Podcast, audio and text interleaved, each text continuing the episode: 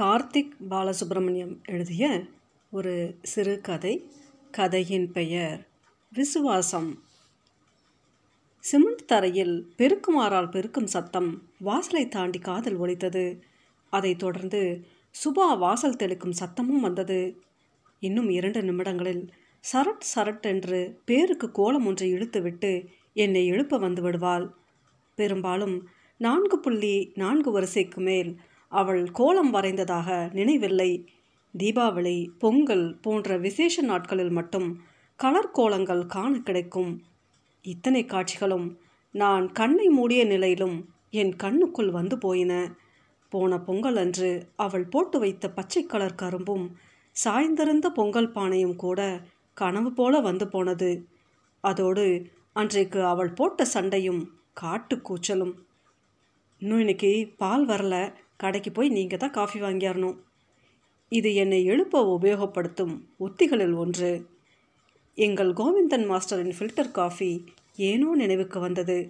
விழுங்கும் ஒவ்வொரு துளியும் நுனி நாக்கில் தித்திப்பையும் அடி நாக்கில் மென்கசப்பையும் தந்து போகும். மாலையில் கிடைக்கும் அந்த ஒரு காஃபிக்காகவே எவ்வளவு மணி நேரம் வேண்டுமானாலும் வேலை பார்க்கலாம். அது நேற்று ஆனது போல இரவு ஒரு மணி ஆன போதும் கூட. உள்ளே பாத்திரங்கள் உருட்டும் சத்தம் கேட்டது. இதற்கு மேலும் தூங்கினால் எப்போது வேண்டுமானாலும் வீட்டின் வானிலை மாறக்கூடும். இன்னைக்கு தேதி மூணு ஆயிடுச்சு ஏற்கனவே போன மாதம் சீட்டுக்கும் சேர்த்து இந்த மாதம் தாரதா சத்திரப்பட்டி ஆளுகிட்ட சொல்லியிருக்கோம். நேத்தே பூ கொடுக்க போகும்போது ஒரு தடவை ஞாபகப்படுத்திட்டாக. நாம் என்ன பேங்க்லையா வேலை பார்க்குறோம்? ஒன்றாம் தேதி ஆனால் டான்னு வந்து கொடுக்கறதுக்குன்னு. ம் சமயம் கிடைக்கும் போதெல்லாம் என் சர்வர் வேலையை குத்தி காட்டுவதில் அவளுக்கு ஒரு சிற்று இன்பம் ஓனரு இன்னைக்கு வேலை முடிஞ்சதும் எடுத்து தந்துடுவார் ரெண்டு மாதத்துக்கும் சேர்த்து கொடுத்துடலாம். தூக்க கலக்கத்தில் ஒழித்த என் குரல் எனக்கே அந்நியமாய்ப்பட்டது.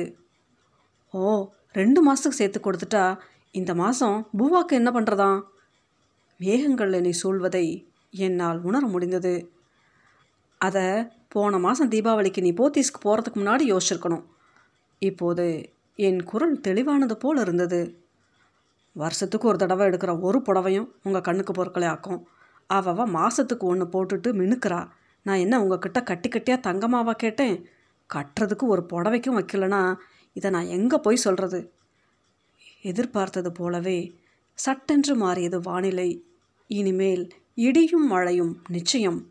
எப்போதாவது பெய்தால் இனிக்கும். அதே மழை எப்போதும் பெய்தால் எரிச்சலே மிச்சமாகும். வர்ற ஏழாயிரத்தில் வட்டிக்கும் சீட்டுக்கும் நாலாயிரம் போச்சுன்னா மீதியில் எப்படி குடும்பம் நடத்துகிறதா ஒவ்வொன்றும் விற்கிற விலையில். இதில் இவனுங்க வேற. தினம் தினம் பெட்ரோல் விலை ஏற்றுறானுங்க அதை தொட்டு தொட்டு ஒவ்வொன்றா ஏற்றுறாங்க இவ சம்பளம் மட்டும் வருஷத்துக்கு ஐநூறுரூவா ஏற்றுவாங்க இத்தனையும் கட்டி மேய்க்கிறதுக்குள்ள மனுஷனுக்கு போதும் போதும்னு ஆயிடுது. சம்பளத்தை கொஞ்சம் கூட்டி தந்தா தான் என்னவா? ராப்பகலாக உழைச்சாலும் காக்காசு மிஞ்சுறதில்ல. அப்புறம் என்னத்துக்கு இப்படி கஷ்டப்படணும்? உங்கள் ஹோட்டலில் ரேட்டு மட்டும் மாறாமலேவா இருக்குது இதெல்லாம் நான் கடந்து புலம்பி என்ன பயன்? அதுக்கு முதல்ல இந்த மவராசம் வாயை திறந்து பேசணும்.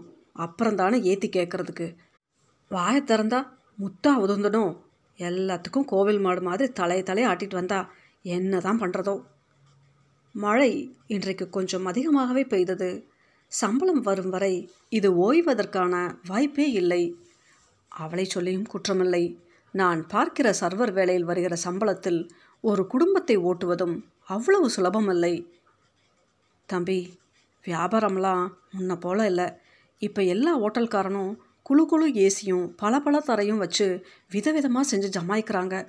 இங்கே வர்றவங்களாம் பழக்கத்துக்கும் நம்ம கோவிந்தனோட கைமணத்துக்கும் தான் வராங்க. அதுவும் ஒரு நாள் போல் ஒரு நாள் இருக்கிறதில்ல. இதை நான் சொல்லி தான் உனக்கு தெரியணும்னு இல்லை. நீயும் பத்து பதினஞ்சு வருஷமாக இங்கே தானே இருக்க? உனக்கு தெரியாததா? இதெல்லாம் நான் போன தடவை ஆயிரம் ரூபாய் ஏற்றி கேட்டபோது ஐநூறு மட்டுமே ஏற்றிவிட்டு அதற்கு சின்னவர் சொன்ன காரணங்கள். சிறு பாரபட்சமும் இன்றி என் தோள் மீது கை போட்டு ஒரு உற்ற நண்பனிடம் பகிரும் பாவனையுடன் அவர் இதை சொல்லும் பொழுது என்னால் என்ன எதிர்த்து பேச இயலும். எங்களின் ஓட்டலின் பெயர் சாந்தி விகார்.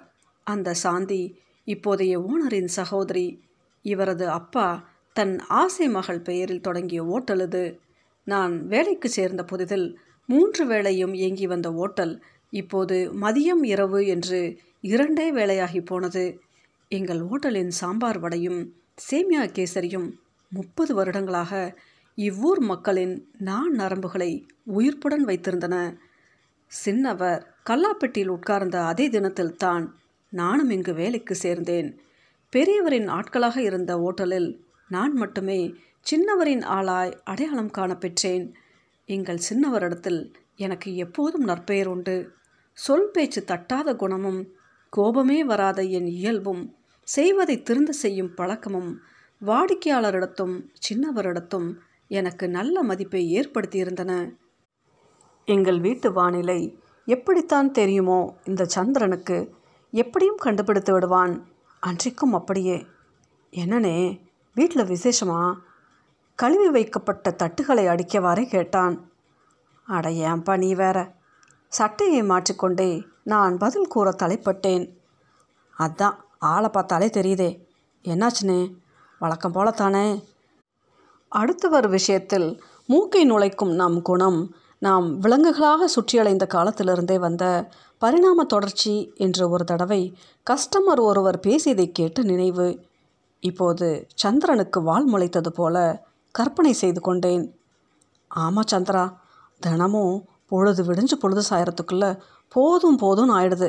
சப்பா ஒரே இடி மின்னல் மழை தான் அவன் எதிர்பார்த்த பதில் கிடைத்திருக்கும்.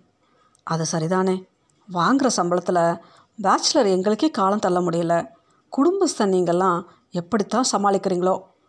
ஆதங்கத்துடன் வெளிப்பட்ட அவன் பேச்சு ஏனோ கொஞ்சம் ஆறுதலாய் கூட இருந்தது. ஆனால் அன்றைக்கு எப்படியோ சொல்லி வைத்தாற் போல அவனும் சம்பளத்தை பற்றியே ஆரம்பித்தான். சாம்பாரில் ஊறாத வடை போன்று ஒட்டாத என் சிரிப்பு அவனை மேலும் தூண்டிவிட்டிருக்க வேண்டும். அவனை தொடர்ந்தான். நீங்கள் ஏன் அண்ணன் சின்னவர்கிட்ட சம்பளத்தை கொஞ்சம் கூட்டி கேட்கக்கூடாது? என் சம்பளத்தை மட்டும் சின்னவர் தனியாக உயர்த்தி விட முடியாது என்பது அவனுக்கு தெரியாமல் இருக்க வாய்ப்பில்லை. அதான் போன தடவை கேட்டப்ப அவர் எல்லார் முன்னாடியும் தானே காரணம் சொன்னார். ஆனால் அவர் சொன்ன அத்தனை காரணமும் உண்மையாக என்ன? நாளுக்கு நாள் ஹோட்டலுக்கு வரவங்க எண்ணிக்கை கூட்டிகிட்டு தானே போகுது. நேற்றுக்கு கடைசி கேசரி கட்டும்போது கூட சூடு குறையிலையே. நீங்களே சொல்லுங்கள் இப்போது உடனடியாக கூட ஒன்றும் கூட்ட வேண்டாம். ஏதோ அடுத்த மாதம் பொங்கலோடு சேர்த்து கூட்டலாமே. ஏய் சந்திரா நடக்கிற காரியமாக பேசுப்பா. அவர் ஐநூறு கூட்டி முழுசாக ஆறு மாதம் கூட ஆகலை. ஒவ்வொரு தடவையும் சித்திரை ஒன்றுக்கு தானே கூட்டுறது வழக்கம்.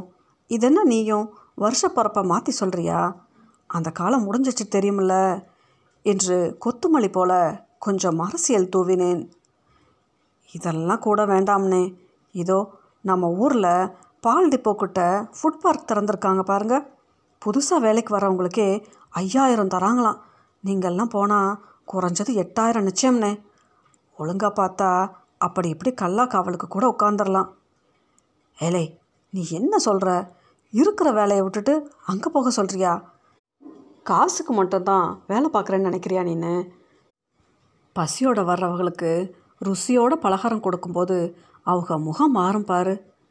வரும்போதெல்லாம் என்னை தேடி பார்த்து ஆர்டர் சொல்கிற பரமசிவம் அண்ணாச்சியை அங்கே பார்க்க முடியுமா?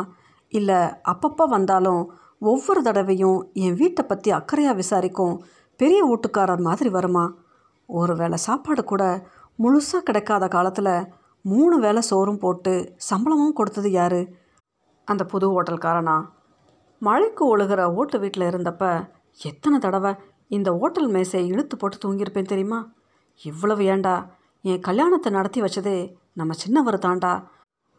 அவர் ஒரு வார்த்தை சொல்லணும்லாம் எனக்கெல்லாம் எவன் பொண்ணு கொடுத்துருப்பான்ற? இதெல்லாம் உனக்கு தெரியாது விடு.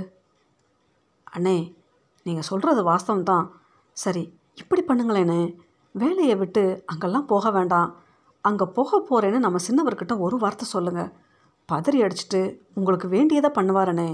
உங்களுக்குன்னு இங்கே ஒரு கூட்டம் இருக்குண்ணே ஏய் இதெல்லாம் நல்லாவா இருக்குது ஆட போப்பா நான் என்ன நம்ம கோவிந்தன் மாஸ்டரா? போகிறேன்னு சொன்னதும் கேட்டதுக்கும் ஒரு மடங்கு கூட கொடுக்கறதுக்கு. போ போய் வேலையை கவனிப்பா. கஸ்டமர் வர நேரமாச்சு. நம்ம கோவிந்தன் அண்ணாச்சிக்கு தரும் பொழுது உங்களுக்கு தரமாட்டாரா? அப்படி பார்த்தா அவரை விட நீங்கள் இங்கே சீனியர். சின்னவருக்கு எல்லோரையும் விட நீங்கள் தான் க்ளோஸு. உங்களை நம்பித்தானே அப்பப்போ அவர் கல்லாவில் கூட விட்டுட்டு போயிடுறாரு நீங்களே சொல்லுங்கள் அதென்னவோ உண்மை தான் சரி இன்னைக்கு சம்பளம் தரும்போது பார்க்கலாம். உங்கள் அண்ணியை வேற என்னால் சமாளிக்க முடியல. அன்றைக்கு வெள்ளிக்கிழமையாதலால் இரவு நேர கூட்டம் அதிகமாக இருந்தது.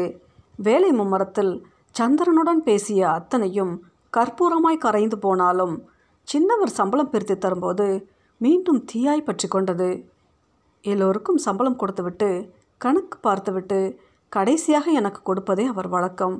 அப்போது அவர் சாவதானமாக வீடு ஓட்டல் சினிமா என்று ஏதாவது பேசிக்கொண்டிருப்பார் சில சமயங்களில் இருவரும் இணைந்து இரவு காட்சிக்கு செல்வதும் உண்டு.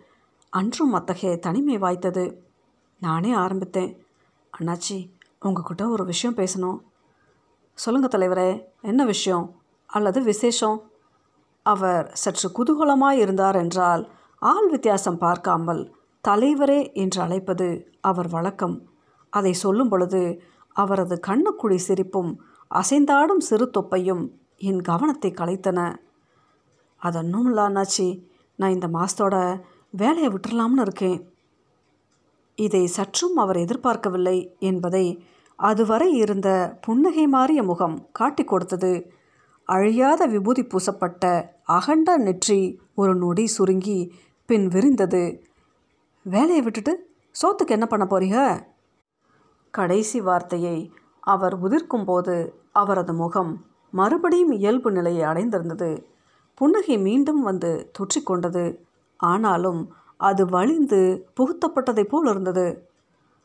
அதெல்லாம் சமாளித்து தானே ஆகணும் அண்ணாச்சி. அப்போது சமாளிக்க முடிவெடுத்தாச்சு போல இருக்கு. யாராச்சும் ஏதாவது உங்களை சொன்னாங்களா? கஸ்டமர் யாராச்சும் சத்தம் போட்டாங்களா? பணத்தை ஒரு பொருட்டாக சொல்லி நான் வந்து நிற்க மாட்டேன் என்று அவருக்குத்தான் என் மேல் எவ்வளவு நம்பிக்கை. ச்ச என் மேல் எனக்கே வெட்கமாக வந்தது. அப்படி இல்லை அண்ணாச்சி வாங்குகிற சம்பளம் கைக்கும் வாய்க்கும் கூட பத்த மாட்டேங்கு. போன தடவை அண்ணாச்சிக்கிட்ட சொன்னதா ஞாபகம்? ஞாபகமெல்லாம் இருக்குது தலைவரே. நானும் காரணமெல்லாம் எடுத்து சொன்னதாக எனக்கும் ஞாபகம். சரி விடுங்க. இப்போது எங்கே போகிறதா உத்தேசம்? உங்ககிட்ட சொல்கிறதுக்கு என்ன அண்ணாச்சி? பக்கத்தில் ஃபுட் பார்க் ஒன்று திறந்துருக்காகல்ல அங்கே தான் அவங்க எவ்வளோ தரதா சொல்லியிருக்காங்க எட்டு வரைக்கும் தரேங்கிறாங்க. ஓ ரொம்ப சந்தோஷம். சரி அப்போ போயிட்டு வாங்க. நல்லபடியாக இருங்க. வீட்டில் கேட்டதாக சொல்லுங்கள் வாழ்த்துக்கள் என்று சொல்லிவிட்டு இந்த மாத சம்பளத்தை கையில் திணித்தார். அதை வாங்கி கொண்டு எண்ணாமல் பையில் திணித்து கொண்டு கண்ணீர் கண்களை மறைக்க திரும்பி பார்க்காமல் வெளியேறினேன். இப்போதும் என்மேல் எனக்கு வெட்கமாக வந்தது.